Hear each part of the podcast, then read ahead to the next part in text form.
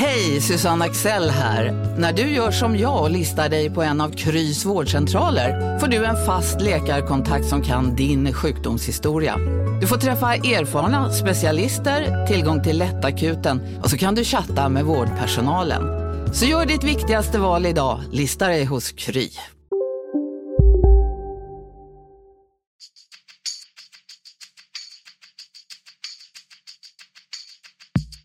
Skönt att komma ut och bara lukta gräset, så det är fotboll för mig. Nu är jag här och jag är väldigt glad att kunna spela för det laget som jag har närmast om hjärtat. Om att skapa tro, om att tro på det vi gör, jobba vidare. Och vi ska bara ut där och ska vi leverera. Och det ska vi göra. Basta. Välkomna tillbaka till MFF-podden. Det här är avsnitt nummer 232. Jag heter Fredrik Hedenskog. Jag har sällskap digitalt av Max Wiman och Ola Toivonen. Välkommen till MFF-podden. Tack så mycket. Tack. Och grattis som svensk mästare. Ja, tack så mycket. Hade du tänkt dig att det skulle ta så många år och nå hit? Nej, det tänkte man väl inte först när man gick till Örgryte då, utan det var ju första chansen man fick att spela Allsvenskan, och man tänkte väl inte att ungefär 12, 13 eller 14 år senare att man till slut skulle stå med ett SM-guld, utan man trodde väl att det skulle hända mycket tidigare, men det har inte blivit så många säsonger ändå i Allsvenskan, och ta det på den tredje eller fjärde säsongen liksom, det känns bra. Men du har inte blivit någon titel ute i Europa heller, ligatitel, du har vunnit kuppen så att säga. Mm. Är det någonting som, vad ska man säga, svider lite grann? Ni vill ju alla vinna, ni spelar. Ja, jo absolut. Om man ser till lagen jag har varit ute i Europa så är det väl bara PSV som jag skulle kunna ha vunnit ligan med, och det är, som jag sagt i alla intervjuer, det är någonting jag alltid kommer vara besviken över när jag tittar tillbaka på min karriär. Att jag inte vann ett guld i Holland. Det var nära många gånger. Men vi var inte tillräckligt bra under de åren jag var där för att vinna ligan. Men desto skönare var det ju absolut nu att vinna. Jag ska säga att du hade lite otur att PSV vann väl ligan året efter du hade flyttat. Och i Australien, om jag läste rätt, så vann de ligan året innan du kom dit. Ja, stämmer. Så jag kom alltid till ett bra lag.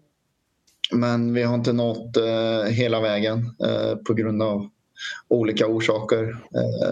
Praktexemplet i Holland är väl att vi blev av med Afellay till Barcelona under en säsong där i januari. Vi ledde komfortabelt ligan och sen blev vi av med vår bästa spelare till Barcelona då under Barcelonas storhetstid. Och då nådde vi inte hela vägen fram tyvärr. Det var väl vår bästa chans att vinna med PSV då. Nu när du ändå har vunnit en ligatitel, hur... Det måste ju ändå ha varit en upplevelse som var smått surrealistisk med tanke på den oerhört speciella säsong som det är och har varit. Ja, det var ju väldigt, som du säger, surrealistiskt, och allt vad som hände efter matchen liksom, det spädde ju bara på det liksom, att det är ju inte sant det här liksom. Man kan inte ens sitta och ta en bärs eller ett glas vin med sina lagkamrater, utan det var direkt att bli hemskickad och bara sitta för sig själv tillsammans med min fru då, och snacka igenom det här året och den här säsongen och summera lite så, och väldigt tråkigt såklart. Kan du liksom beskriva hur man kände sig? Alltså, är man glad ändå, eller är det bara en konstig känsla och en tomhet, just det här att inte få fira med de som man ändå har jobbat hårt med? Ja, jag vet inte riktigt vad jag kände. Alltså, jag var väldigt glad i absolut efter slutsignalen och framförallt att få vara i omklädningsrummet med grabbarna och ledarna och så, men det blir ju absolut en annan känsla när inte publiken är på plats och, och, och så. Och sen när man kommer hem så är det mer lättnad, men samtidigt en tomhet, för man vill ju dela det här med lagkamraterna, med staden, med supportrarna. Så lättnad men en tomhet. Du, vi måste väl fråga i det här läget också, tyvärr den frågan som ställs ständigt, hur mår du nu och hur var det? För du har väl varit sjuk du också? Mm. Nej, de var jag bra tackar som frågar. Men det var tufft några dagar. 2-3 dagar låg jag sjuk, och det är mer efter liksom, när man känner att man kryar till sig och att man är på bättringsvägen, just det här med att börja träna igen, hur mycket det har påverkat en. Det är inte som en vanlig influensa som man har haft, utan det är någonting annat som har stökat till det i kroppen. Och jag har haft en bra träningsvecka nu efter Hammarby-matchen, men fortfarande känner man sig lite extra trött efter träningar, och kanske tar någon 20 minuter extra hemma på soffan då efter träning. Jag tänker så här också, men bara innan vi släpper det temat, kan man skicka något budskap till andra? Men alltså på något sätt, det blev ju så uppenbart att det hände därför att ni blev glada och firade, och det är inte konstigt att alla känslor släppte då, men är det samtidigt en väckarklocka och en varning till andra kanske? Ja, absolut. Framförallt alltså, när man går och handlar och sånt här, så tittar man väl lite extra på vad folk ibland håller på med. När man vet hur allvarligt det är, och vi kanske inte har tagit det så allvarligt när vi har varit här under säsongen med, alltså, i omklädningsrummet och sånt här. Men det är ju svårt för oss att liksom hålla avstånd, och när vi spelar matcher och sånt. Och på gott och ont så var det väl bra att det hände nu i våran klubb då, och en bra timing och så där, och så väldigt glad att inte någon låg liksom extra länge då, utan det var rätt lindrigt för allihopa, men att det tog på oss eftersom vi var tvungna att börja träna då och spela matcher igen. Men jag tänker om vi släpper det här lite grann nu då, och pratar om det roliga. Om du ska ge någon sorts summering av det här eller året, både allsvenskan och övrigt. Vad säger du först för laget och sen för dig själv? Hur har det varit? Men det har absolut varit väldigt roligt att komma tillbaka till det bästa laget i Sverige, med en fantastisk organisation som man verkligen känner att man har stöd av.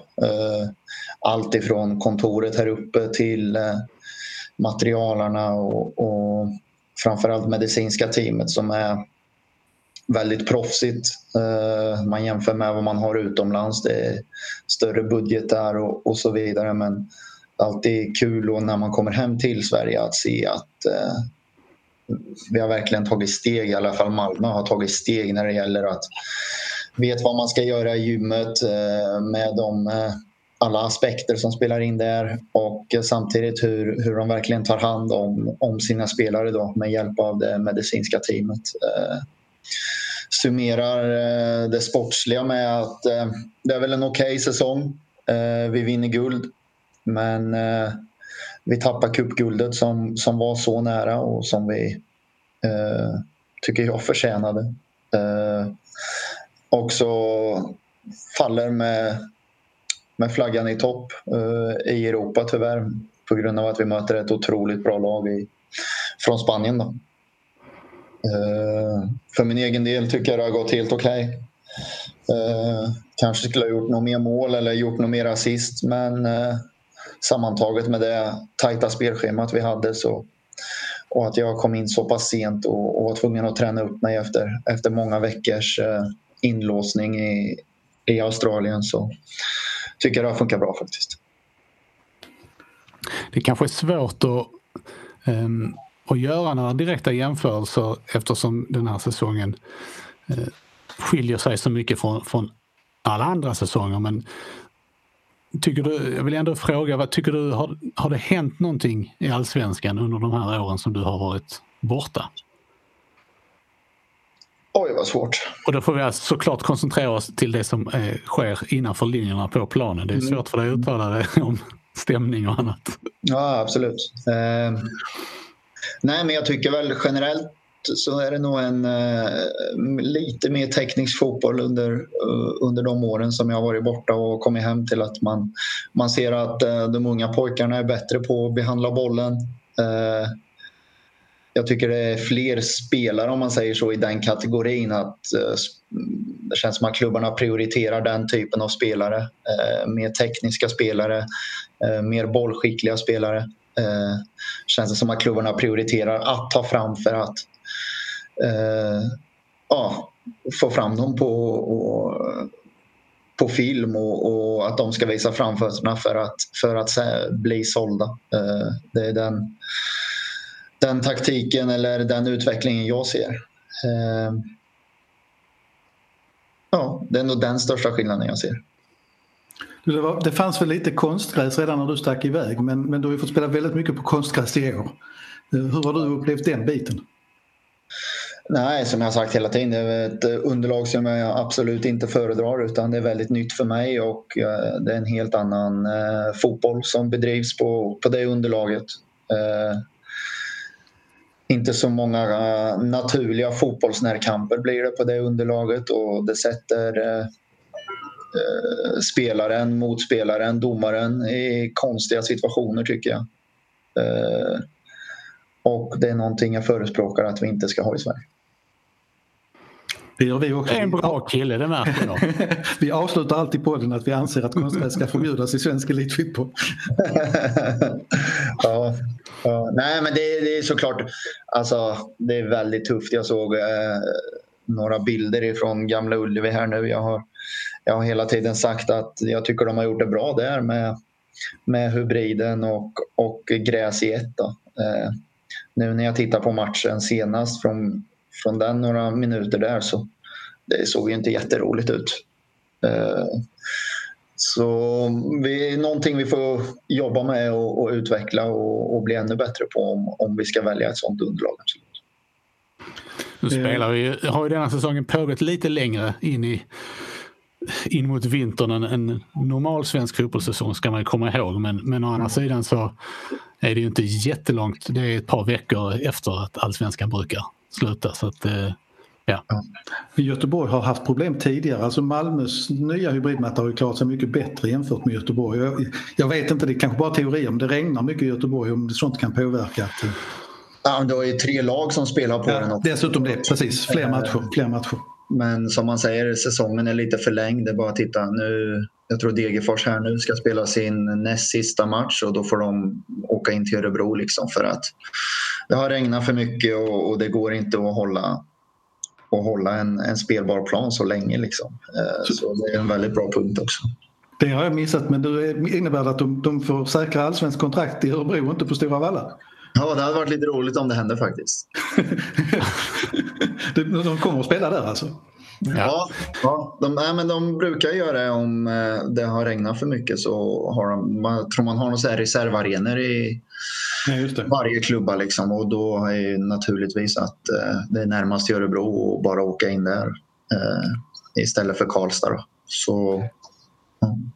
När du ändå är inne på temat, då får du berätta lite om känslorna för Degerfors också i det här läget. Ja, nej, det är väldigt roligt såklart. Jag tycker det är fantastiskt att en sån liten ort kan är nära att gå upp till Allsvenskan igen.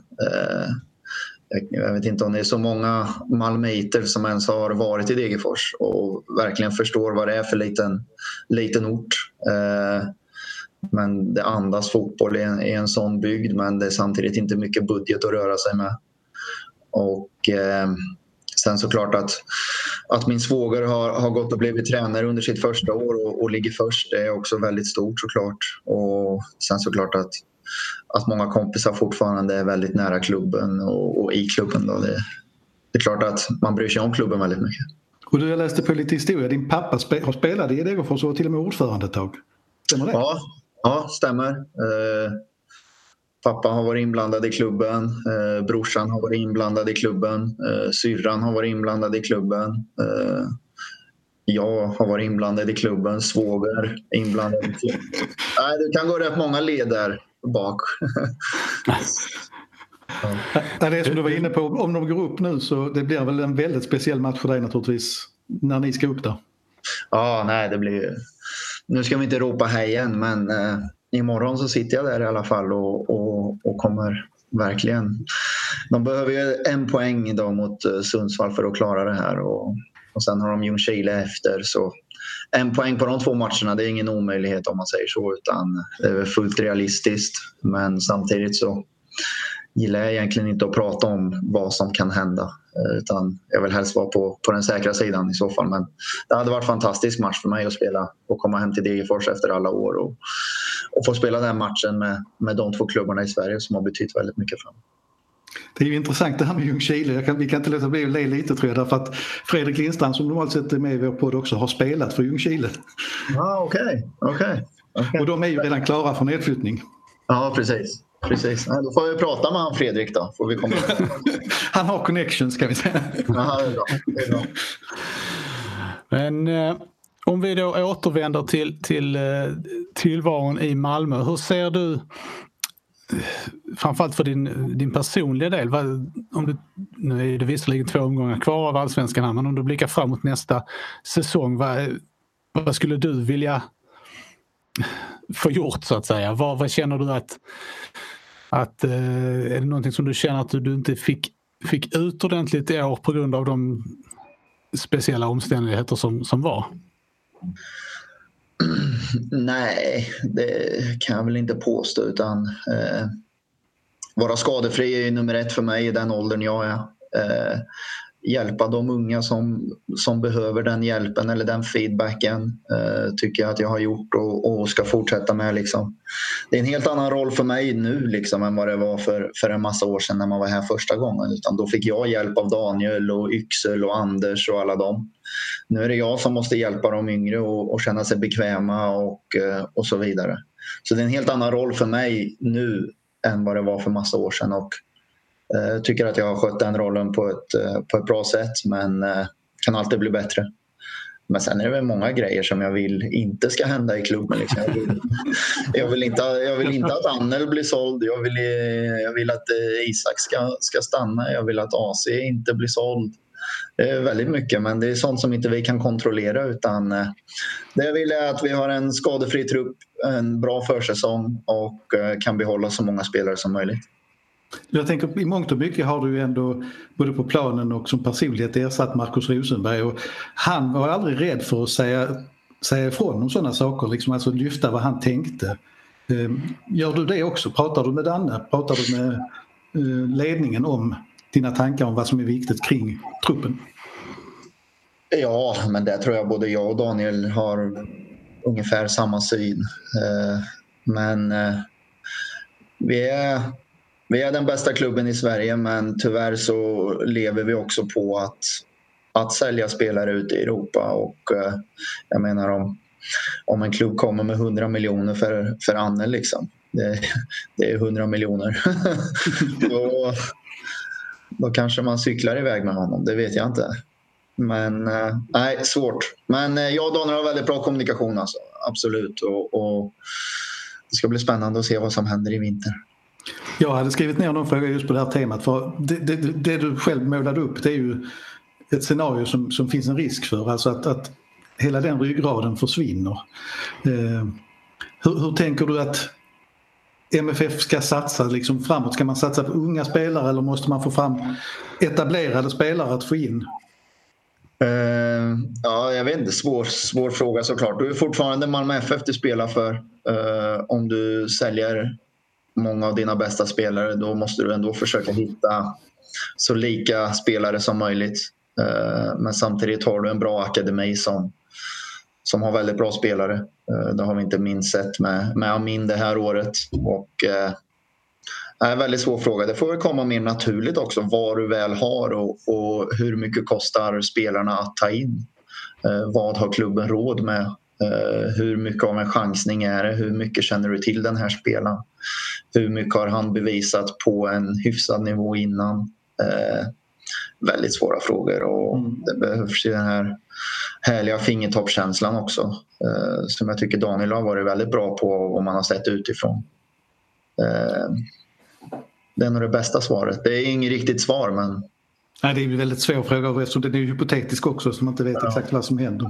Mm. Om man leker med tanken att ni i stort sett kan behålla truppen så att säga då vet vi vad ni kan prestera i Allsvenskan, men känner du att ni kan ta ytterligare ett steg i Europa? Ni har ju flera möjligheter nästa sommar i och med att ni blir mästare. Det är ju väldigt goda möjligheter att vinna ett gruppspel åtminstone i den tredje nya ligan så att säga. Ja, nej men alltså minimum är det väl att komma in i Europa League nästa år tycker jag i alla fall. Nu vet man inte hur lottningar ser ut i Champions League och hur långt man kan gå där. Så Europa League absolut, men målet är väl att försöka få komma in i Champions League, men då behöver du väldigt bra spelare för du kan träffa på väldigt bra motstånd också. Om man går tillbaka till när vi hade spanjorerna här så i stort sett så avgjordes ju matcherna i straffområdet. Jag och Annel var inte lika skarpa framför mål. Jag har en bra chans, Annel har en bra chans, medan de har i stort sett 3 chanser, gör 3 mål. Och det är den lilla turen eller lilla skickligheten som behövs när du spelar sådana matcher. Det påminner ju på så vis tycker jag väldigt mycket om MFFs tidigare matcher mot Chelsea och Wolfsburg, vilket kanske också säger en hel del om kvaliteten på kvalmotståndet den här gången, men just den här skillnaden i straffområdena och att det krävs så himla lite för att de här lagen ska utnyttja det.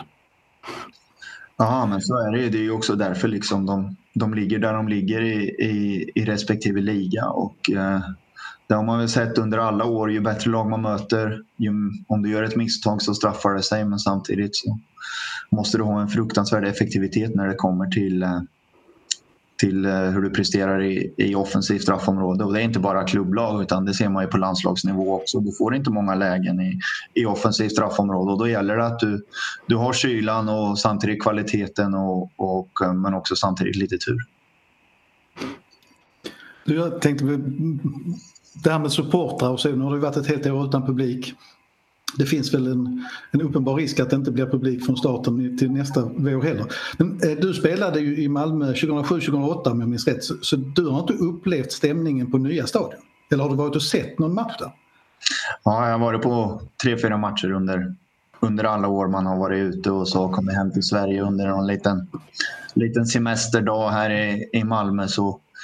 Men jag har inte varit på någon riktig så här, alltså Europamatch eller någon viktig avgörande match eller något sånt här, utan jag har varit så här Häcken eller Falkenberg som har kommit på besök och det är väl inte riktigt det som man har hört om, utan det man har hört om är de här Salzburg-matcherna eller Celtic-matcherna eller om Blåvitt eller några kommer på besök och hur liksom hela stadion står och hoppar och gungar. Det är någonting jag sa innan att jag skulle verkligen se fram emot, men av förståeliga skäl att det inte har hänt då. Och det är någonting jag verkligen längtar efter att få uppleva. Om det är så att det blir publik någon gång under nästa år, vilket vi verkligen får hoppas, så det blir lite för dig som att du får komma tillbaka 2 gånger. Kan man säga. Ja, men det kanske är bra också. Då orkar man springa lite mer. Så nej, men det skulle vara superkul alltså, och framförallt för alltså, nu har jag ju barn också som är lite äldre och börjar förstå vad det är som händer och de undrar ju också när de ska få se publiken som de ser på eller har sett på YouTube liksom, som man har visat för dem liksom. Så. De börjar ju också undra vad det är som händer. Hur stor familj har du? Hur stora barn har du? De är 8 och 4 så det börjar spela fotboll. Har du också valt att bli egen? Då är det viktigt att skaffa en bra företagsförsäkring. Hos oss är alla småföretag stora och inga frågor för små. Swedeas företagsförsäkring är anpassad för mindre företag och täcker även sånt som din hemförsäkring inte täcker. Gå in på swedea.se/företag och jämför själv.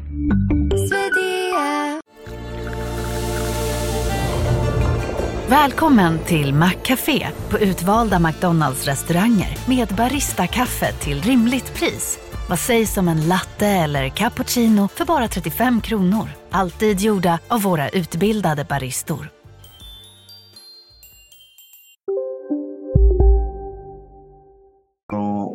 alla aktiviteter. Så jag sitter nästan mer i bilen och kör till aktiviteterna än vad jag är hemma liksom. Bor du i hus eller bor du i Malmö? Eller jag vet inte hur mycket du vill säga. Nej, jag bor i Lomma. Bor i ett hus där. Trivs väldigt bra. Familjen börjar sakta men säkert anpassa sig till allt vad Sverige innebär. Idag var jag till och med tvungen att skrapa på rutorna. Det har jag inte gjort på 12 år tror jag. Så nej, men vi trivs superbra och ja, bättre och bättre. Du, det måste vara frågan för dig som har varit en visa under de här senaste åren du har varit borta. För så fort ditt namn har kommit på tal så har folk sökt på hitta och hittat en Ola Toivonen som hade en lägenhet i Malmö. Ja, okej. Okay. Ja, så att hela tiden har det anfört som ett skäl. Ja, men han har redan skaffat lägenhet här så att det måste vara på gång. Ja, nej. Det var inte din alltså? Nej, det var inte min. Men jag tänkte på det här med familjesituationen och det du sa innan om din roll i laget att ta hand om och hjälpa de yngre. Känner du, kan du när du tittar tillbaka kan du liksom se var den rollen liksom, eller när du trädde in i den rollen, var i karriären är man när man liksom går in i det? Eller, förstår du vad jag menar? Ja, jag förstår precis vad du menar. Nej, men den var väl någon gång under Hollandstiden där. Kom rätt tidigt. Hade en tränare som trodde väldigt mycket på mig och som utnämnde mig till kapten under en säsong där. Det var väl då man fick komma liksom och coacha de yngre spelarna som kom upp då. Jag vet inte om vad fanns det för unga. Depay kom upp, kommer jag ihåg. Och tränade liksom, och då fick man liksom coacha honom hur tränaren verkligen ville ha det. Men och det var väl där det började, och sen ju äldre man blir så absolut hjälper man de yngre. I Toulouse var det väldigt mycket så att man ville hjälpa de yngre för man såg att det var väldigt bra personer och fotbollsspelare. Och sen fortsatte det bara i Australien och så vidare här. Så det kommer naturligt mer med åldern, och absolut en större roll man får av sin tränare, så växer man med det ansvaret och då kommer det mer naturligt så småningom också. Du, var det mer av den uppgiften i Australien? Vi har ju lätt bilden av att fotboll är inte så stort i Australien, trots att det är en idrott som har funnits där i massor av år. Var det liksom mer av att du fick jobba ännu mer som en liten profet där, att ja, både ja och nej. Vi hade ett väldigt bra omklädningsrum första året jag var där i Australien med gamla Serie A och Serie B-spelare.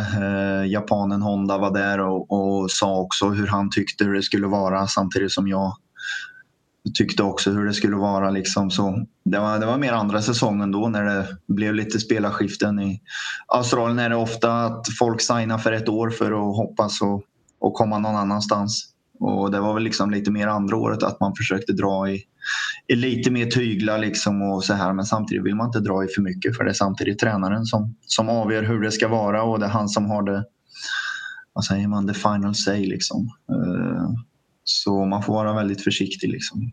Jag tycker det är mycket roligare här i Malmö liksom, och hjälpa de yngre, för de är väldigt, väldigt duktiga och väldigt intresserade. Samtidigt Amin, han lyssnar, han tar till sig, och sen 5 minuter senare ser man att det där sa jag precis till dig Amin. Det är jättebra liksom att han kommer till en, vad kan jag göra Ola, hur ska jag göra där? Då får man säga, men skrik mer på bollen, öppna ytan för dig själv och gör en ordentlig löpning så kommer du få bollen. Och då ser man det, och sånt tycker jag är väldigt roligt att det snappas upp så snabbt, men samtidigt att de är väldigt ödmjuka att komma och fråga. Kan man jämföra, bara tänka på alltså australiska ligan kontra allsvenskan nivån? Oj, det är väldigt svårt. Nej, men jag tycker alltid sagt att de som ligger i toppen där i Australien, de spelar hyfsat jämnt mot de japanska, koreanska. Om man åker till de kinesiska ligorna så har de alltid bättre utlänningar, och det är just därför de vinner Det var just därför de vann matcherna hela tiden när vi spelade mot de kinesiska lagen då, för att de hade alltid en Hulk eller någon Paulinho liksom som avgör de där matcherna. Men som det är i fotboll, alltså, om du försvarar svårt eller om du försvarar bra, då är det alltid svårt att vinna fotbollsmatcher och det vet alla lag om. Man verkligen hoppar tillbaka till det du pratade om Malmö. Jon Dahl Tomasson är ju ny tränare och vi har ju inte sett lika mycket som vi brukar göra. Vi kan inte följa lika mycket träningar och så vidare. Kan du beskriva vad du tycker det han har tillfört till Malmö FF och vad han har utvecklat? Ja, vad ska jag säga? Han är en tuff tränare. Inte rädd att ta obekväma beslut. Vill spela en väldigt anfallsfotboll och jag gillar verkligen det jag har sett av Jon det här halvåret och kommunikationen han har haft också med, speciellt med mig då, eftersom jag inte vet liksom hur han pratar med andra, men kommunikationen som jag har haft med han är väldigt bra, öppen, ärlig, så är imponerad. Och också ta väl hand om de yngre spelarna om jag har förstått det hela rätt. Det tycker jag. När han väl har haft chansen och han har känt att det har varit läge så har han slussats in dem liksom, sakta men säkert. Super alltså. Hur är det de här... Det har ju ändå varit så som det ju alltid är att vissa spelare är mindre nöjda än andra. Hur är det någonting som har märkts i gruppen så att säga? Men alltså, nu är jag som sagt äldre och lite smartare. Jag ser ju när någon inte är nöjd någon dag. Det har man lärt sig. Och men så är det ju. Och vi är en toppklubb och som jag sa, Jon är inte rädd att göra obekväma beslut, och det hör väl till att vara tränare i Malmö också. Du ska göra obekväma beslut och men det vet man ju när någon inte är nöjd, absolut. Om vi återgår till tränare, alltså om man tittar mer på det rent fotbolls- och spelmässiga, hur långt tycker du att ni har kommit med Jon Dahl Tomassons spelprinciper? Nej, jag tycker vi har kommit långt. Absolut. I början av säsongen tyckte jag vi spelade en väldigt fin possession-fotboll. Men jag tyckte det inte var så mycket desperation eller... Vi var lite uddlösa framåt. Vi kände oss inte speciellt tunga, utan jag försökte ändra det när jag kom in, att när vi har passerat en linje så sätter ut den på kanten och så går vi liksom. Det farligaste händer i straffområdet. Vi blev bättre att återerövra bollen, tycker jag. För att vi hade mer folk uppe på offensiv planhalva. Vi hade tryckt ner backlinjen mycket mer. Och vi fångade upp andra bollar på ett bättre sätt och kunde fortsätta anfalla därifrån. Tycker vi kan försvara oss på många olika sätt. Men samtidigt tycker jag vi kan utveckla och försvara oss på egen planhalva på ett lite bättre och aggressivt sätt. Vi blir ofta inte så aggressiva när vi försvarar på egen planhalva, utan att vi mer står i våra positioner. Om du tittar på Atletico Madrid så försvarar de ofta med 11 man på egen planhalva, men de är fruktansvärt aggressiva, och det är väl mer där vi kan lära oss. Offensivt har vi också väldigt många punkter vi kan jobba på, och som sagt, det är ju några dagar under försäsongen vi kan göra det, för den är ju rätt lång. Om man tittar på offensiven så känns det som att ni på slutet nu har blivit lite noggrannare och lite bättre på fasta situationer. Och omvänt då så tycker jag att ni har lite problem defensivt på fasta. Ja, men alltså, det är väldigt konstigt det här med defensiva fasta. Alltså, du har 5 byten att göra. Det är många positioner. Om du ska göra ett byte så kanske det mixar till ett lite i onödan. Under en normal säsong så har du 3 byten att göra. Då kommer det inte bli så mycket konstigt som händer på defensiva fastan. Nu menar jag med positioner. Har du markering? Har du zonmarkering? Och, men det är helt rätt, vi har ju släppt in lite för mycket mål på defensiva fasta, men samtidigt så är det ingenting att vara orolig över, för vi har gjort så många offensiva fasta. Så, men bra punkt, bra. Ja, offensivt tycker jag ni har blivit bättre och bättre. Jag har ju noterat nu senast att AC slår väldigt mycket hörnor till exempel nu, mer än innan. Ja, man har ju en fantastisk fot ju, och då väljer vi att AC ska ta i stort sett nästan allting, för vi vet att det är nästan bara löpa så kommer bollen där, och det är onödigt att inte utnyttja det. Jag tycker också det är intressant det här du sa om i somras, för det kändes ganska tydligt att ni var ganska statiska ett tag där i början. Var det rent av bra att ni kom lite under resultatmässig press så att säga, så att ni tvingades göra lite förändringar och bli lite rakare som du själv beskriver det? Ja, mycket möjligt. Men sen tror jag vi fick ett bevis på att det funkade relativt tidigt när vi gjorde det. När vi spelade Norrköping, Östersund, Hammarby, och vi såg att det funkar liksom. Och då är det lätt att fortsätta med det som funkade. Så, men alltså, vad kan man säga? Jag tror det var bra att Norrköping ledde med några poäng, för då kunde vi verkligen jaga och känna lite desperation samtidigt som vi spelade väldigt bra fotboll också. Och det är en härlig kombination att ha i ett lag, att jaga och du spelar bra och du känner varje vecka att du tar in poäng, och det är en härlig känsla att gå till träningen dagen efter och känna nu är vi 4 poäng bakom, nu kör vi liksom. Och under den tiden så tog vi väl 8 raka också. Det är en härlig känsla att ha i gruppen. Nu i dagarna så tänker jag så här lite internationellt också. Det är ju någon 39-åring som plötsligt säger att han gärna skulle kunna tänka sig att spela i landslaget igen. Du är ju bara 34. Ja, det är ju fantastiskt att han känner så. Vad ska man säga? Det är ju... Jag pratade om det häromdagen med någon att det Zlatan har gjort nu i 39 års ålder, det har på något sätt liksom, man slutar ju aldrig att förvånas, och man blir ju bara mer och mer imponerad över hans karriär nu, för han fortsätter när han är 39. Man såg han efter några år sedan här, att hur han rörde sig liksom, och man kände men det här går nog inte längre till. Men herregud alltså, han är ju bättre än någonsin känns det som, och han är så mycket smartare än alla andra på plan, och det ser man liksom, hans rörelsemönster, hur han tänker, hur han sparar energi på ett väldigt, väldigt smart sätt, och jag är så otroligt imponerad. Men om Jan Andersson ringer dig då? Vad säger du då? Ja, han ska nog inte ha samma förväntningar som han har på den där 39-åringen. Det kan jag säga till honom direkt.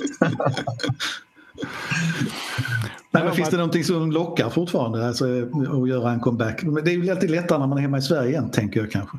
Mm.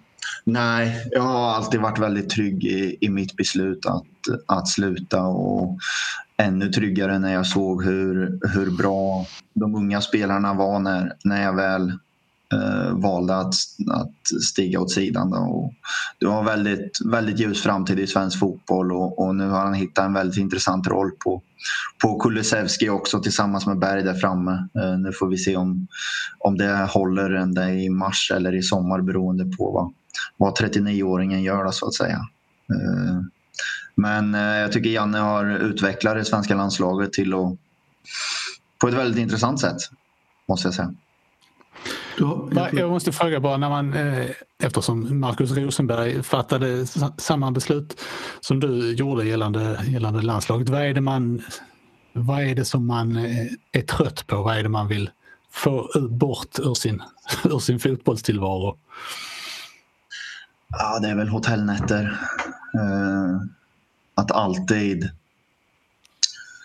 Att alltid ligga där uppe på topp.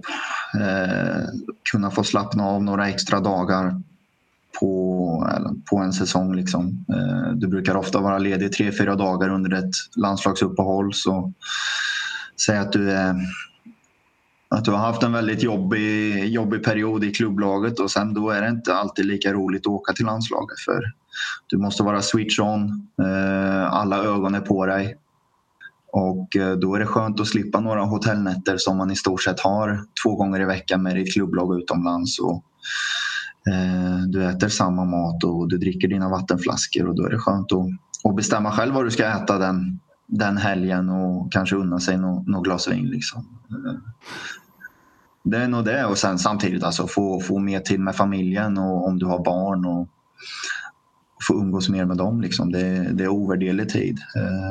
Det är många här lyssnar på Niklas Lidström till exempel, som spelar i NHL under massa år, och han i stort sett så växte barnen upp och de var x antal år helt plötsligt, och då tänkte han, vart tog den här tiden vägen? Och det är någonting man inte vill missa, för barnen växer upp väldigt snabbt, och när du har haft ett sånt VM som vi hade och jag var i den åldern, så kändes det naturligt att det är dags att lägga skorna åt sidan när det gäller landslagskarriären och umgås lite mer med familjen medans man kan. Jag tänker, familjen är en viktig bit upp på fritiden, men vad gör du mer när du inte spelar fotboll? Jag gör faktiskt inte speciellt mycket, utan mest hemma. Leker med mina barn som sagt. Tittar väldigt mycket amerikansk fotboll. Annars gör jag inte mycket. Går mest och pysslar hemma.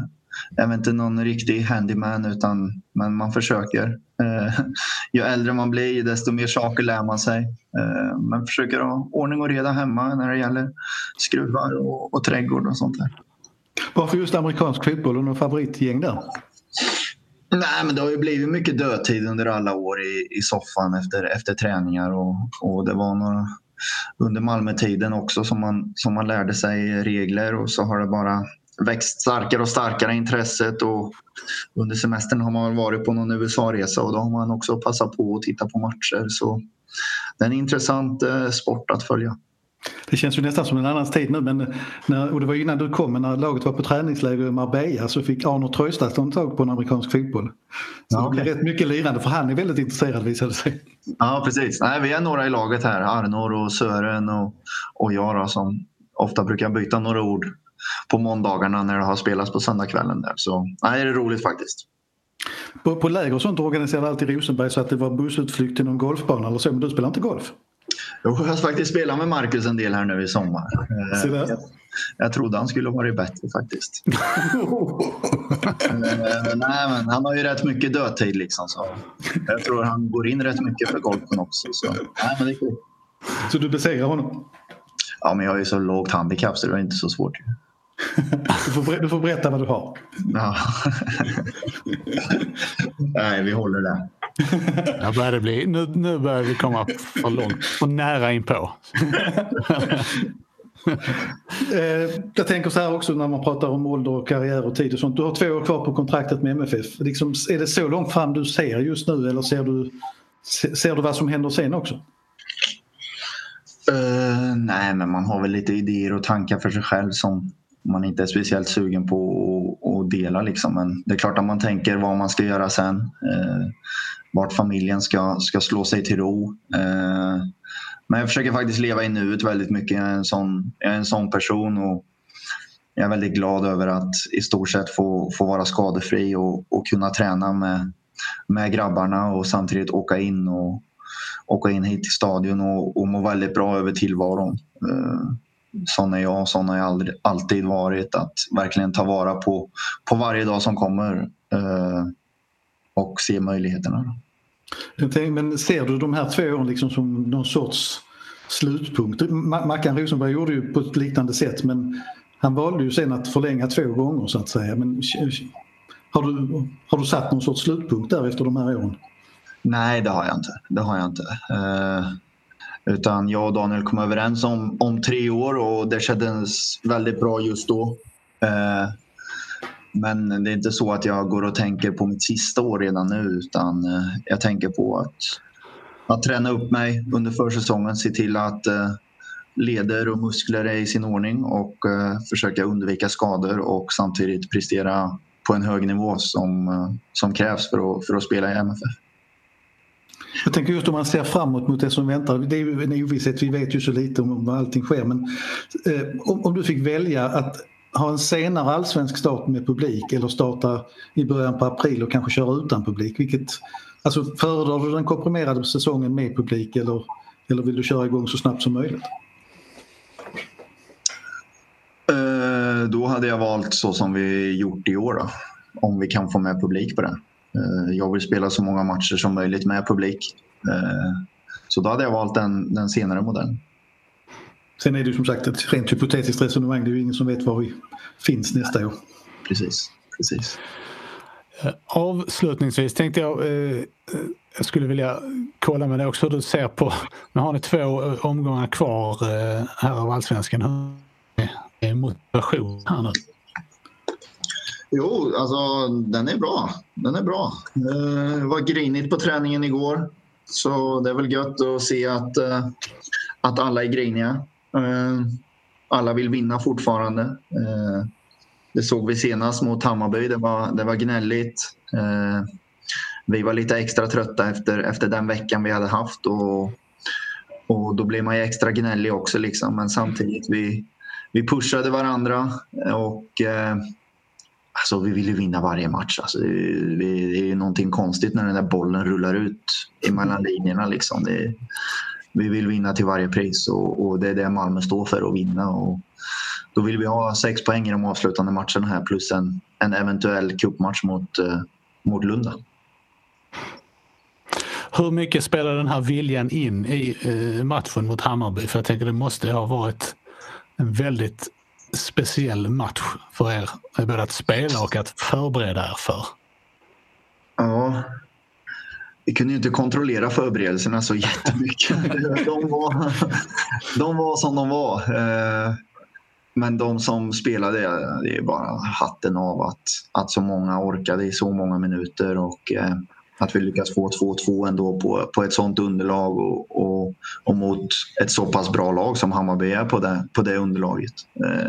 Så det var faktiskt väldigt imponerande. Och som jag sa, alltså, vi vill vinna, och det är just därför det blir lite extra grinigt också.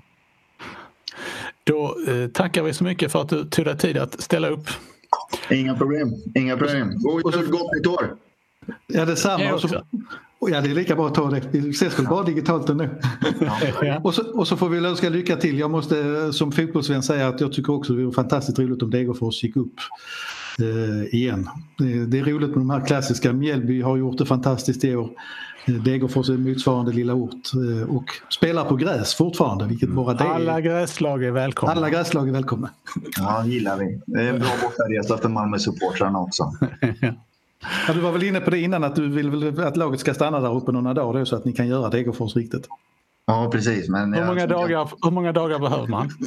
Nej, du behöver ju i alla fall 3. Du måste ju ha dagen innan match där för att liksom kolla läget i byn, och så matchdag, det är alltid härligt, och sen måste du ha någon återställardag dagen efter liksom. Där är någonstans att fira segerna i Degerfors också. Ja, det kan du lita på. Det här har varit avsnitt nummer 232 av MFF-podden, där vi anser att konstgräs ska förbjudas i svensk elitfotboll. Jag heter Fredrik Hedenskog, jag har haft sällskap av Max Wiman och Ola Toivonen, och ansvarig utgivare är Jonas Kanje. Tack för oss, hej!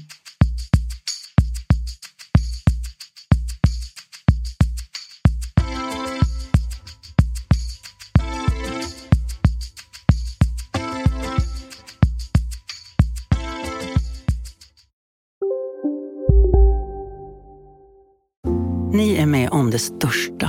Och det största är den minsta. Ni minns de första ögonblicken. Och den där blicken gör er starkare. Så starka att ni är ömtåliga. Men hittar trygghet i Sveriges populäraste barnförsäkring. Trygg Hansa. Trygghet för livet. Upptäck det vackra ljudet av McCrispy & Company. För endast 89 kronor. En riktigt krispig upplevelse. För ett ännu godare McDonald's.